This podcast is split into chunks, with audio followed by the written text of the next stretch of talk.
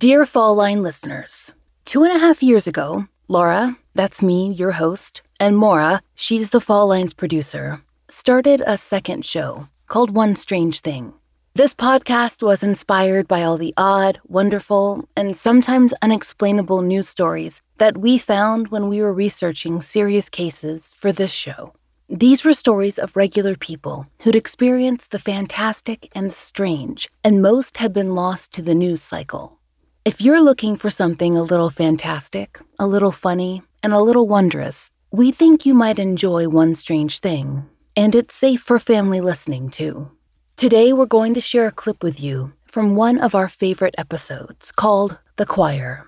It's about a small town in Nebraska that some might consider lucky, and others, well, they might prefer the term miraculous. After you listen, you can head over to One Strange Thing and subscribe. You can find it anywhere you listen to podcasts. Strangers, today we've got a question for you. Do you believe in luck? Or rather, do you think that some people are naturally lucky or unlucky? Is there a roll of the dice that falls in their favor, or is it all down to chance? There are certainly some strange coincidences that have come to our attention via the media. Some are small, and some are, well, life changing or death defying. Are some among us destined to live charmed lives? predestined, perhaps? Is there a brief moment of some intervention, divine or otherwise, that takes hold, guiding the lives of mere mortals? Or maybe some people are just really good at scratching lotto tickets. That seemed to be the case with a Texas resident named Joan Ginther, she won $21 million in the scratch off games, which, as we imagine you're thinking, is pretty impressive, but certainly not the highest jackpot ever scored. But here's the thing according to Mental Floss, Joan Ginther didn't win the Texas lottery once. She turned in four separate winning tickets, one draw and three scratch offs, between 1993 and 2010 to collect four separate multi million dollar prizes. The Associated Press reported that the odds of that kind of winning streak were calculated by, quote, mathematicians as slim as 1 in 18 septillion. Sounds pretty unbelievable, right? Well, considering that Joan Ginther earned a doctorate in mathematics from Stanford, maybe not. But, according to the Charleston Gazette, no one could ever get a straight answer out of Joan. Did she figure out a mathematical approach, um, some sort of algorithm, that allowed her to choose her tickets? She always bought them from the same little store in town. Was there someone who worked there who was in on it? Texas lottery officials didn't seem to think so. So, maybe it was just down to well, luck. And there are some people who seem to live even more charmed lives than Jean Ginther. Of course, charmed may be relative when you consider some of what Australian Bill Morgan had to go through first. CNN wrote that Bill, a truck driver, was in an awful accident in 1999. His rig was crushed. The CE Financial News reported that the medicine used to treat Bill at the hospital after his accident actually caused an allergic reaction, and because of that, he suffered what looked like at first to be a fatal heart attack. Okay, not very uplifting and lucky so far, but stay with us. Though Bill was, quote, clinically dead for somewhere around 12 minutes, staff were able to bring him back, but as they warned Bill's loved ones, there was a serious possibility that his brain had suffered irreparable damage due to the lack of oxygen. Bill was in a coma for almost two weeks.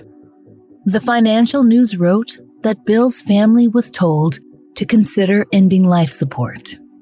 But then, you guessed it, Bill came to, and he was completely undamaged from the effects of the 12 minutes of oxygen deprivation. But we don't think you could call Bill unchanged. Because according to the financial news, something had shifted in Bill that day, namely, his worldview. Within a year, he'd proposed to his girlfriend, switched careers, and picked up a new habit scratch off games. And it didn't take long for that gamble, sorry, to pay off. According to CNN, he won a prize worth $25,000. Once word got out that a man who'd risen from the dead had gone and won the lottery, well, a local news crew asked him to reenact the event for their cameras. Per the financial news, Bill obliged, and then won another $250,000. And while we're speaking of lucky, there's the famous story of President Theodore Roosevelt. He could certainly be counted as fortunate for narrowly escaping an assassination attempt. You may have heard about this one in school if you had a cool teacher, but according to History.com, it goes something like this Teddy was set to give a speech on the campaign trail, and he had a folded up script, all 50 pages, in his breast pocket. So, when a would be assassin shot him in the heart, just as he got ready to speak, the bullet was slowed down enough by the paper to assure his survival. As you might imagine, it made quite the impression when he pulled out the papers, which sported fresh bullet holes. The bullet had entered his chest, but it had been slowed down enough to create only a shallow wound. So, as you might imagine, it made quite the impression on the crowd when Teddy pulled out the papers, which sported fresh bullet holes. He announced to the crowd, It takes more than that to kill a bull moose. Fortunately, I had my manuscript. So you see, I was going to make a long speech, and there is a bullet. This is where the bullet went through, and it probably saved me from it going into my heart. The bullet is in me now, so I cannot make a very long speech, but I will try my best. All of these stories are certainly displays of good luck or fortune, maybe, if you prefer, but they're individual, limited. What would you call luck on a bigger scale? Maybe, strangers, the right word in that case is miracle. Now, it's a lofty word and often met with suspicion, and that's fair. There have been plenty of swindlers and fakers out there who have passed off elaborate scams as the real deal. It's led quite fairly to the birth of many skeptics who believe that there's always an explanation if only you look hard enough. But in the case of this week's story, well, friends, you might find yourself searching extra hard for it this time around. On March 1st, 1950, at just about 7:25 p.m., an explosion shook the streets of Beatrice, Nebraska. In one moment, the quiet street was transformed. Debris flew, bricks crashed, and the steeple of the local church came tumbling down across the town's main street.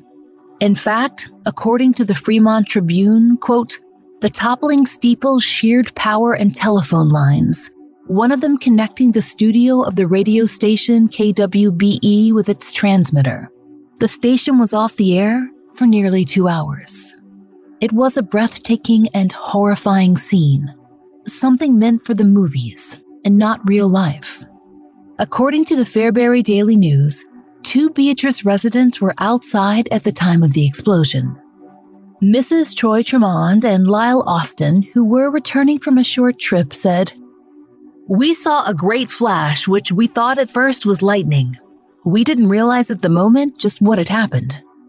They said the building had been completely leveled.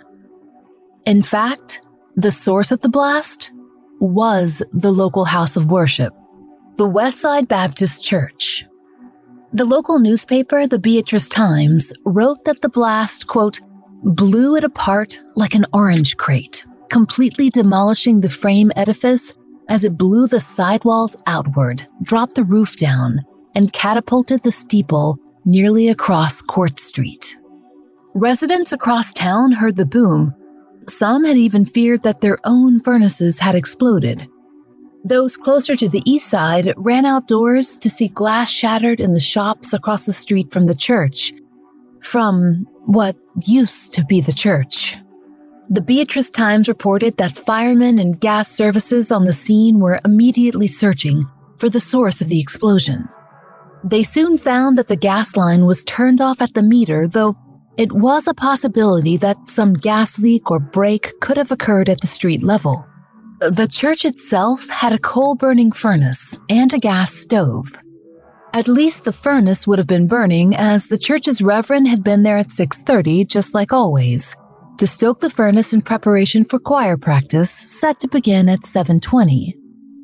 Did you catch that? Choir practice.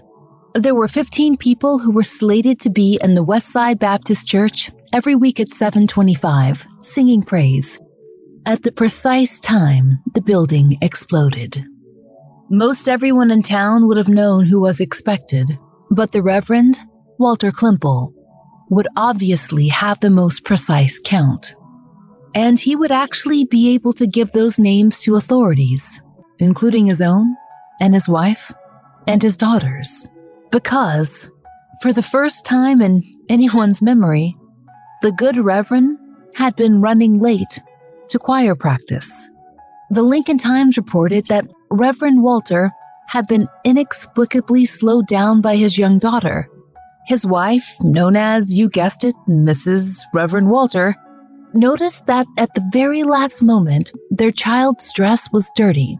As you might imagine, that would not do for a church event, so she set out to quickly iron a fresh outfit for the child.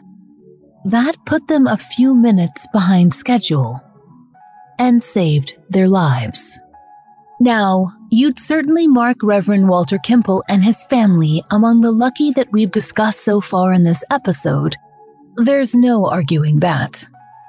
And if you happen to be religious or spiritual, or perhaps just of an open minded bent, you might consider the possibility of divine intervention. After all, who's more likely to receive that kind of grace than a man of God? But considering that 12 other members of the choir were also slated to be at the Westside Baptist Church that evening, well, you might feel a little less sure of grace being handed out in equal measure. Or you might, except for one strange thing. For the first and only time in anyone's memory, the entire attending party from the choir director to the pianist to every last singer, was late that evening. And because they were behind schedule, the Westside Baptist Church was completely uninhabited when it exploded. Música